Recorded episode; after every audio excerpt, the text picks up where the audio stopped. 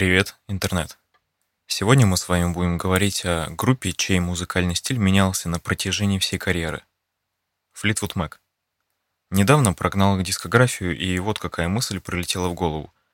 В принципе, когда речь заходит об этой группе, стоит задавать тот же вопрос, что и, например, к Pink Floyd. Когда кто-то говорит, что ему нравится Fleetwood Mac, можно смело спрашивать, какой?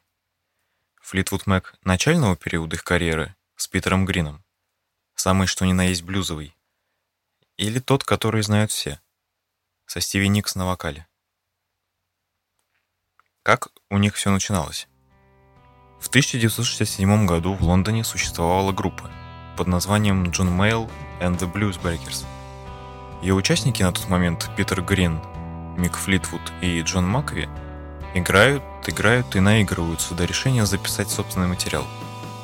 Парни обращаются к лидеру Bluesbreakers, Джону Майлу. Тот, в свою очередь, выделяет им время для записи. Результатом этого стали пять записанных песен. Последняя была инструментальной. Питер Грин назвал ее в честь ритм-секции Fleetwood Mac. Мик Флитвуд играл на ударных, Джон Макви на басу. Изначально Джон не хотел рисковать, покидая стабильный проект в Bluesbreakers. Он сообщил ребятам это в ответ на предложение создать свою собственную группу. Грин и Флитвуд взяли на место бас-гитариста Боба Браннинга, который согласился с условием об уходе из группы, когда Макви будет готов присоединиться к ним. Также новоиспеченный коллектив пополнил слайд-гитарист Джереми Спенсер. Группа в составе Грин, Флитвуд, Спенсер, Браннинг дебютировала тринадцатого августа тысяча девятьсот шестьдесят седьмого года на Виндзорском фестивале джаза и блюза. Дебютировали они под названием Питер's Green Fleetwood Mac, also featuring Джереми Спенсер. Браннинг отыграл всего несколько концертов с Fleetwood Mac. Через несколько недель после этого шоу Джон Макви согласился присоединиться к группе в качестве постоянного басиста. В феврале тысяча девятьсот шестьдесят восьмого года на лейбле Blue Horizon выходит дебютный альбом Fleetwood Mac, одноименный, который был блюзовым альбомом. Просто блюзовым альбомом. На нем не было других музыкантов, за исключением песни Long Green Mile, которая была записана с Браннингом на басу. Альбом был успешным в Великобритании и достиг четвертого места, хотя ни один трек не был выпущен в качестве сингла. Позже в этом же году были выпущены синглы Black Magic Woman. Песня впоследствии стала хитом в исполнении Карлоса Сантаны. И Need Your Love So Bad. Второй студийный альбом группы мистер Wonderful был выпущен в августе тысяча девятьсот шестьдесят восьмого года. Как и их первый альбом, он был полностью блюзовым. Альбом был записан вживую в студии с усилителями и акустической системой, без подключения к пульту. Вскоре после выхода мистер Wonderful Fleetwood Mac наняла восемнадцатилетнего гитариста Дэнни Кирвана. Он играл в блюзовом трио Boilerhouse из Южного Лондона, состоящим из Кирвана, Тревора Стивенса, бас-гитара, и Дейва Терри на барабанах. Грин и Флитвуд наблюдали за репетицией Boilerhouse в подвальной котельне, и Грин был настолько впечатлен, что пригласил группу сыграть на разогреве у Fleetwood Mac. Грин хотел, чтобы Boilerhouse стали профессиональной группой, но Стивенс и Терри не были готовы стать профессионалами, поэтому Грин попытался найти другую ритм-секцию для Кирвана, разместив объявление в Мелоди Мейкер. Было более трёхсот претендентов, но когда Грин и Флитвуд провели прослушивание, придирчивый Питер не смог найти никого достаточно хорошего. Флитвуд пригласил Кирвана присоединиться к Fleetwood Mac в качестве третьего гитариста. Грин был расстроен тем, что Джереми Спенсер не вносил своего вклада в написание песен. Кирван, талантливый гитарист-самоучка, обладал фирменным вибрато и уникальным стилем, который добавил новое измерение в звучание группы. В ноябре тысяча девятьсот шестьдесят восьмого года с Кирваном в группе они выпустили свой первый сингл номер один в Европе «Альбатрос», на котором Кирван выступил с дуэтом с Грином. Позже Грин сказал, что успех этого сингла был достигнут благодаря Кирвану. Цитата: «Если бы не Дэнни, у меня никогда не было бы хита номер один». В январе тысяча девятьсот шестьдесят девятого года они выпустили свой первый альбом-сборник English Rose, который содержал половину песен с мистер Wonderful плюс новые песни с Кирваном. Их следующий и более успешный альбом, э, также альбом-сборник, был выпущен в августе и содержал различные синглы, бисайды и треки, которые группа записала с Эдди Бойдом во время турне по Соединенным Штатам в январе шестьдесят девятого года. Группа записала двойной альбом Fleetwood Mac in Chicago. Он был выпущен в декабре. Записывали они это в близкой к закрытию студии Chess Records с некоторым числом легенд чикагского блюза, включая Вилли Диксона, Бадди Гая и Отиса Спана. Это были последние блюзовые записи Fleetwood Mac. Наряду с изменениями в стиле группа сменила и лейбл. С появлением Кирвана музыкальные возможности группы стали слишком разнообразными для Blue Horizon, который выпускал только блюз. Группа подписала контракт с Amidate Rikers и выпустила сингл Mind the World, который стал еще одним британским и европейским хитом.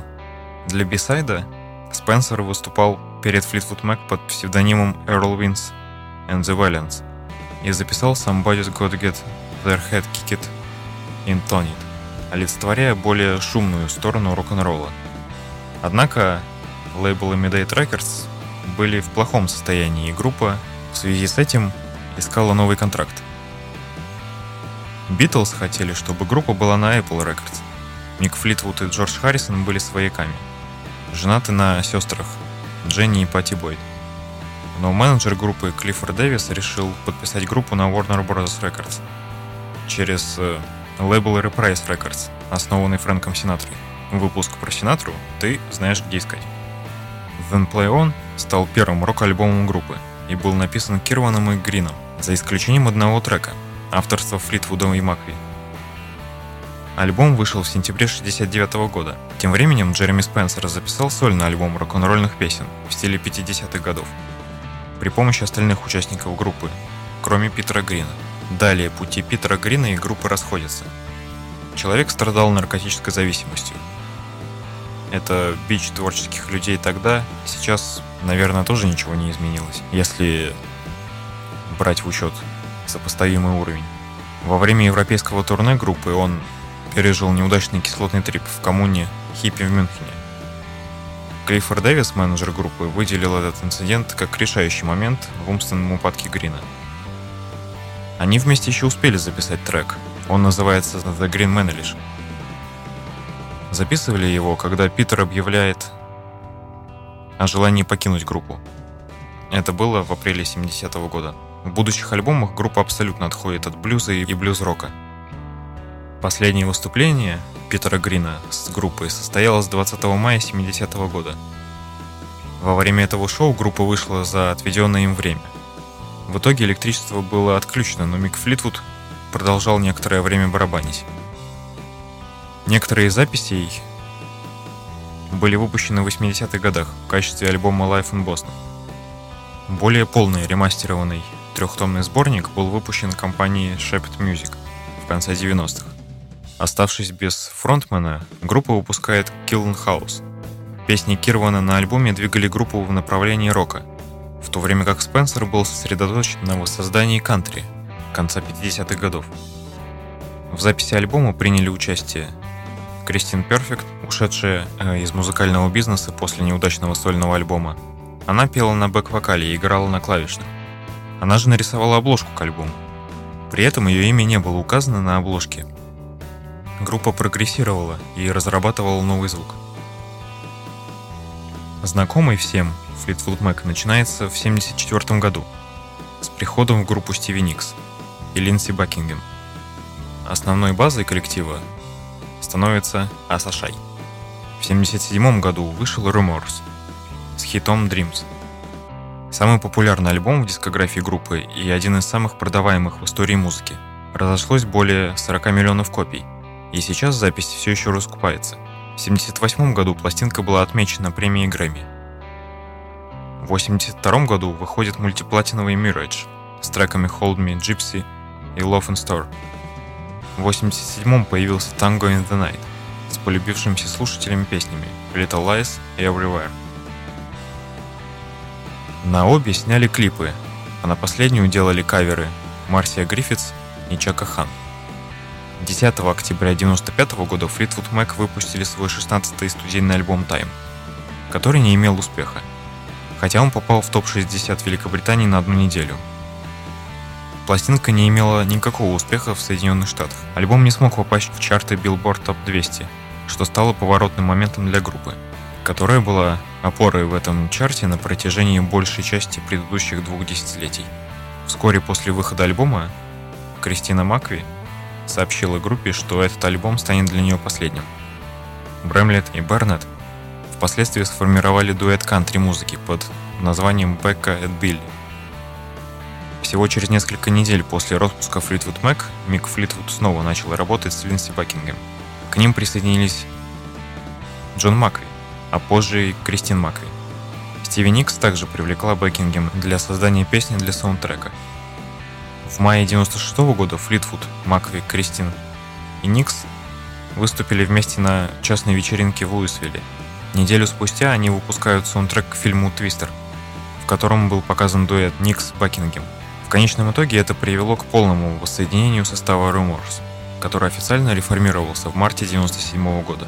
Перегруппированный Fleetwood Mac дал живой концерт на звуковой сцене Warner Bros. Калифорния двадцать второго мая девяносто седьмого года. Концерт был записан, и из этого выступления вышел концертный альбом девяносто седьмого «The Dance». Он впервые за десять лет вернул группу на вершину американских чартов альбомов. «The Dance» вернул Fleetwood Mac статус суперзвезд. Тур по аренам последовал за премьерой The Dance на эм ти ви и держал воссоединенный Fleetwood Mac на дороге на протяжении большей части девяносто седьмого года.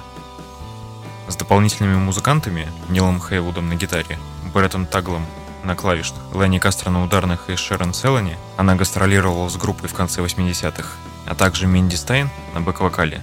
Это будет последнее появление классического состава в течение шестнадцати лет. Ник Хейвуд и Шерон Челлани по сей день остаются гастролирующими участниками.